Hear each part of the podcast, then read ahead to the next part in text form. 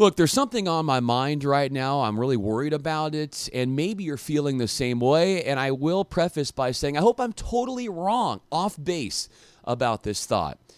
But with all the national public display of affection the media is showering over the Bruins right now during this winning streak, I'm a bit cautious about how this team is prepared to handle that in terms of it tampering with its focus heading into the backstretch of this season. Welcome into Locked On Bruins. I'm Bryan Fenley, a national anchor for Fox Sports Radio, a co host for the Bruin Insider Show.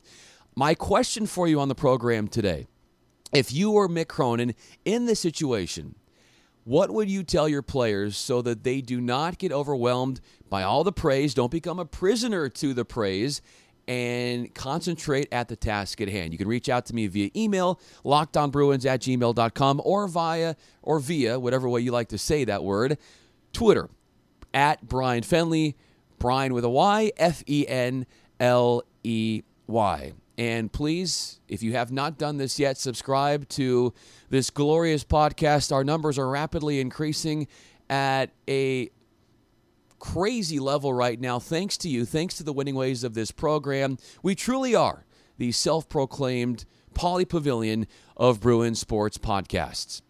So, the lineup for this show will consist of some nervousness I have about this team and how they are going to handle or are trying to handle this newfound success. Also on the program, the Bruins are taking on USC on Saturday. And leading up to the game, Trojans head coach Andy Enfield made a comment about his home fans, his fans in general. He took a subtle shot at them that I think will be very fascinating to bring up. Also, a Bruin quarterback has announced on his Twitter profile he will transfer. I'll tell you why I am personally crushed by this news, but also understand why he made this decision. Let's begin with the Bruin basketball team. As you are well aware, they are in the midst of a seven games in a row winning streak. And all of the pride that has come in, there's elicited a lot of national attention because of this newfound dominance. And with that comes the adulation. My concern is how is this team going to be able to stomach all of that, accept all of that, acknowledge all of this but not become infatuated with it. Now, one side, I, am a little bit less anxious because I, I realize, hey, Mick Cronin is leading this team. And if there's one guy who knows how to humble his players, based on what he has said publicly over the last couple weeks about his team, it's him. He was actually asked about that yesterday during the Bruins media availability session.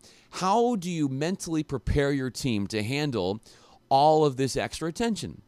Because, look, we have seen outside of sports what happens when someone gets a whole lot of attention in a quick span of time. Or, for example, when you have these child stars in Hollywood and they flame out, they get this attention, and all of a sudden, where are they? Macaulay Culkin. I mean, what what happened to him? I know he's still alive, but he totally vaporized out there.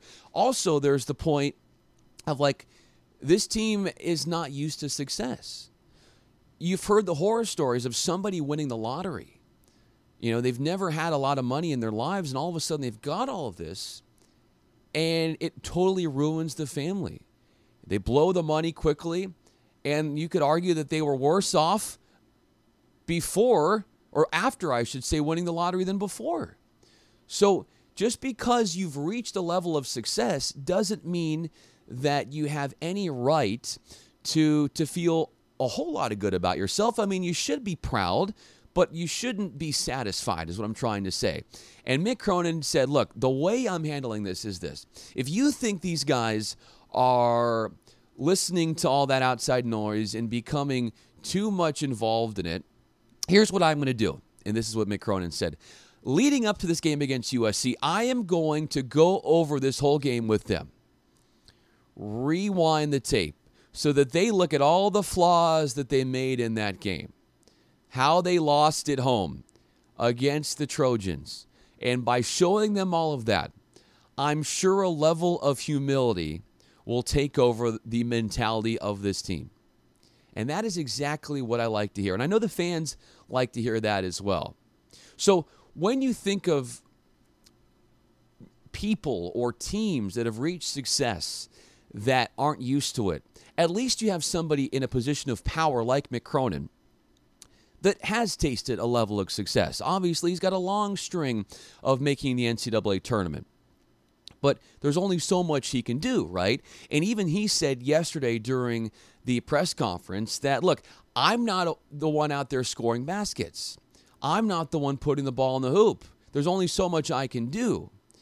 But it makes him look better. And he says that he's getting too much credit. Now, the reason I think he thinks that is because the players have bought in so much that it's making him look good. It's not like they're half buying in, they are all bought in completely, which makes the players look good. And I think particularly particularly that makes even Mick Cronin look that much better. But here's the thing. You have to realize that as much positivity that the program has brought upon itself with this winning streak, the guys have also need to realize these players, they haven't accomplished anything yet. I mean, they're not even guaranteed to win the regular season Pac 12 championship. I mean, if they lose on Saturday and that happens, Oregon can win. They they currently are in first or excuse me, they are not in first, but if they win out, they will take first. So the Bruins have to at least win on Saturday, and Oregon has to win their last two games. And then the Bruins would get a tie for first. But so nothing, what I'm trying to say here, nothing is guaranteed for UCLA. They haven't even played the conference tournament. They are not even a lock in the NCAA tournament. So it would be foolish for any of them to get all high and mighty about where they are when there's no hardware to show for. All there is is praise on social media and people telling them that you guys are playing really well.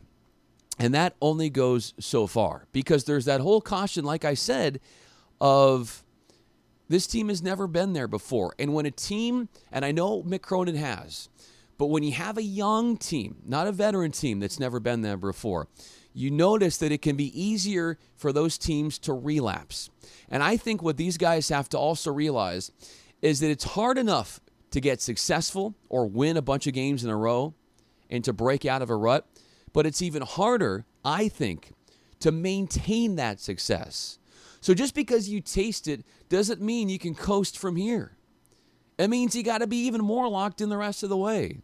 On the other side, as we get ready for this matchup on Saturday against USC, you might have heard this a couple days ago. Trojans head coach Andy Enfield took a subtle shot at his fans for their lack of turnout at home games. We'll get into that matter right after this. Tuesday on the Bruin Insiders Show, we had Bruin basketball legend Tracy Murray with us, and as we began to approach a, and preview Saturday's game between the Bruins and the Trojans, I asked Tracy about what USC head coach Andy Enfield said about the the lack of support at home for his squad, and he said, "Well, newsflash, the Trojans. This is not a basketball school." And I'm going to react to what Tracy said, but first, basically, in in trying to paraphrase what Andy Enfield said he he brought this up in an annoyed way. You could tell he was a little bit ticked off when he said this after the the win against the Arizona State Sun Devils last Saturday. He was basically asked something like about the turnout of the fans in the student section, and you could tell that it, it wasn't up to his standard. It wasn't up to his pleasing. And he campaigned and said, Look, we've had, in his words, like four guys go to the NBA in the last two years. We've got a guy an NBA lottery draft pick this season. We've won at least 20 games in each of the last five years. It's a lot of excitement that I bring as a coach to the talent on this team.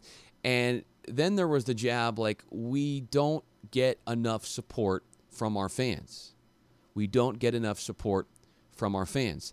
And Jaime Jaquez, who has gotten a lot of support on the Bruins end for all of he all of his play was asked about what he thinks the the attendance is going to be like at the Galen Center, and he says that he hopes that the Bruin fans can even things out with the Trojans fans. But here's the thing that Andy Enfield needs to realize, and Tracy Murray said it. I don't think you could do anything to justify getting USC people to fill Galen Center for a basketball game.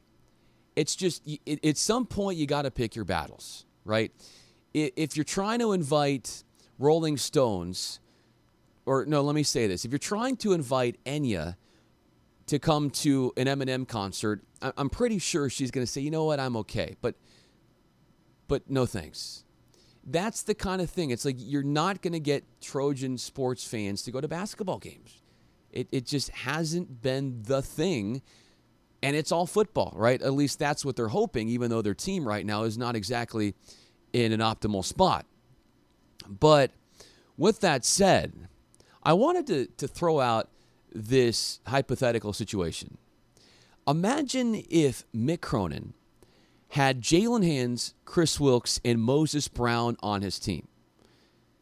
These were the three guys that departed for the pros early on after last season, and only one of them got drafted, and none of them are currently in the NBA right now.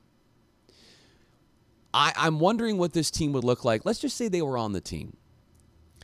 I'm a little bit hesitant to say they were better, honestly, because just because you try to stack a team with a bunch of five stars like those guys were doesn't mean you're any better.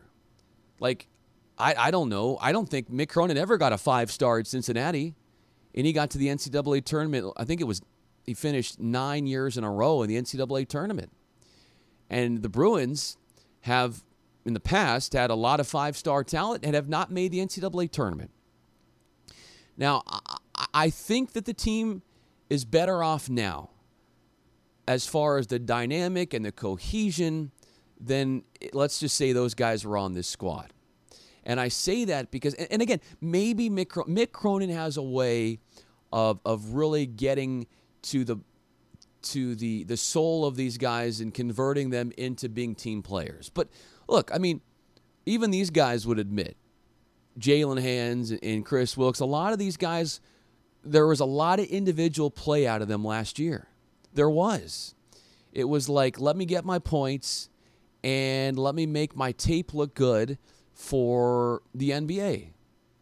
Now, again, maybe Mick Cronin is is there, and let's say he has an effect over these guys where they realize the whole team aspect of things. But I I, I do believe that we are better off right now with those guys not on the team. And I and I hate to say that because I I think these they're outstanding players. These guys are great athletes, and it it pains me to see some of the struggles that they have had trying to make it at the next level. Jaylen Hands has been in the G League, still is. Moses Brown has been in the G League. He's played a little bit in the NBA, just a couple minutes basically all season. Jaylen Hands was a second round draft pick. Haven't really seen him in the NBA. And then Kris Wilkes, I don't know where he's at right now, but these guys have so much talent.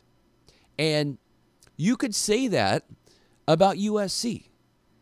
And here's the thing about USC, and here's the knock that they get from their critics is that they recruit really well somehow. I don't know how they do it, but they get these five stars rolling in to, to USC. But Andy Enfield, he knows this he has not been able to harness the talent that he brings in the best way. And they are in danger of missing out on the NCAA tournament for the fifth time in the last seven years. So yes, he can boast about getting 20 po- or 20 win seasons, but how much of a memory and, and how memorable is it if you're not making the big dance?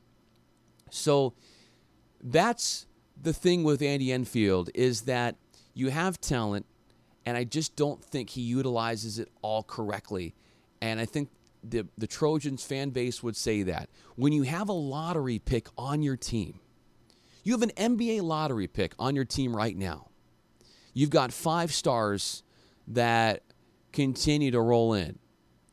You should not be in a position right now where you're on the bubble if you're USC.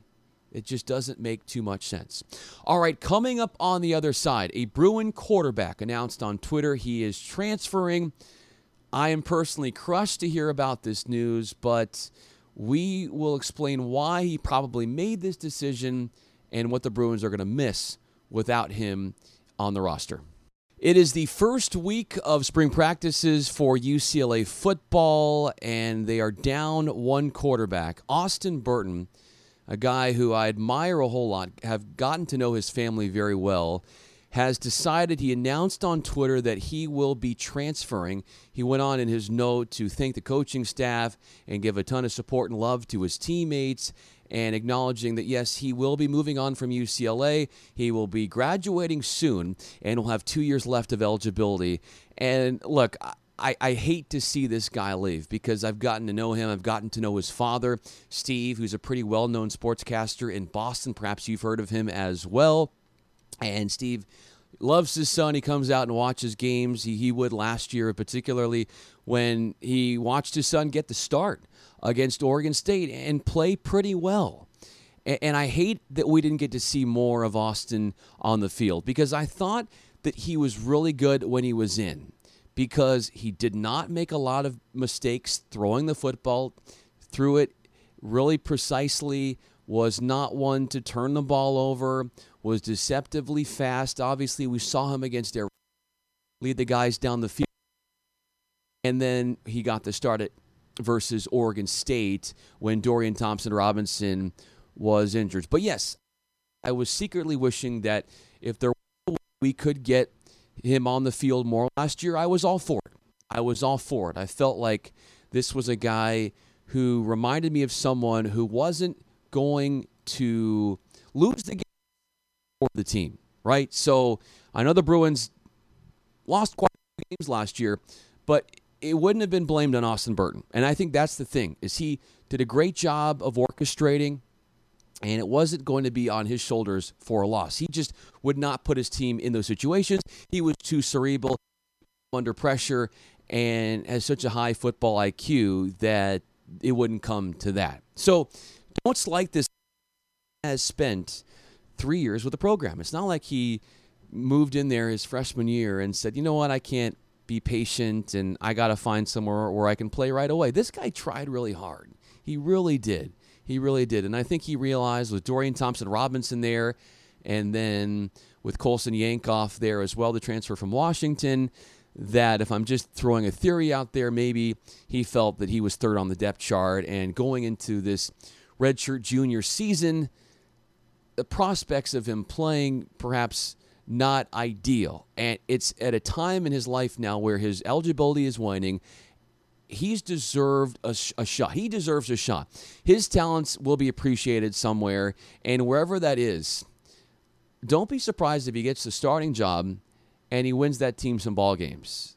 And I'm not just saying that because this guy has a really good head on his shoulders. Like his work ethic is absurdly high, like in comparison to his peers. Like this guy goes above and beyond in the weight room, on the practice field.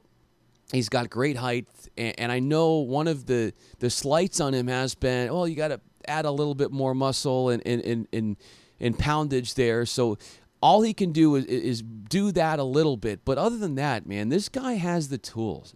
He really does. And I think the biggest takeaway I have about him is he's just a smart football player. He's a smart football player. And I hate it. I hate it that it did not work out here at UCLA for him because I've gotten to know him. He's passed me a few times on campus and has always been so nice. We've talked a little bit, and obviously, he really wanted to be here because he flipped his commitment from Boston College to come here. But knowing what he knows now, and as we try to to think about what the quarterback situation is going to be like next year at UCLA, he saw, you know what, my time is running out, and I've got to do something here because you're only in college once, you can only play college football once, and give me a place where I can get a shot. And I'm telling you, this is one of those kids that if you just give him a shot, like a fair shot, he'll win the job. Like he will win the job. If you're fair and you give him a fair shot, he will win the job. So it'll be very exciting to see where this guy lands. And he's one of those players that leaves UCLA that you want to keep rooting for, even though he's not a Bruin still. He's just got that kind of demeanor about him. Coming up tomorrow on Friday, my keys to the game as I lay those out for you as it relates to the Trojans Bruins game coming up on Saturday. Also, I will tell you what Tracy Murray said on the Bruin Insider show on Tuesday when it comes to UCLA, how they're playing lately, the Trojans, and other news and notes around Westwood. Appreciate you all lending an ear and listening to us on this episode of Locked On Bruins. Can't wait for Saturday. It can't come fast enough. I'm Bryan Fenley. This is Locked On Bruins.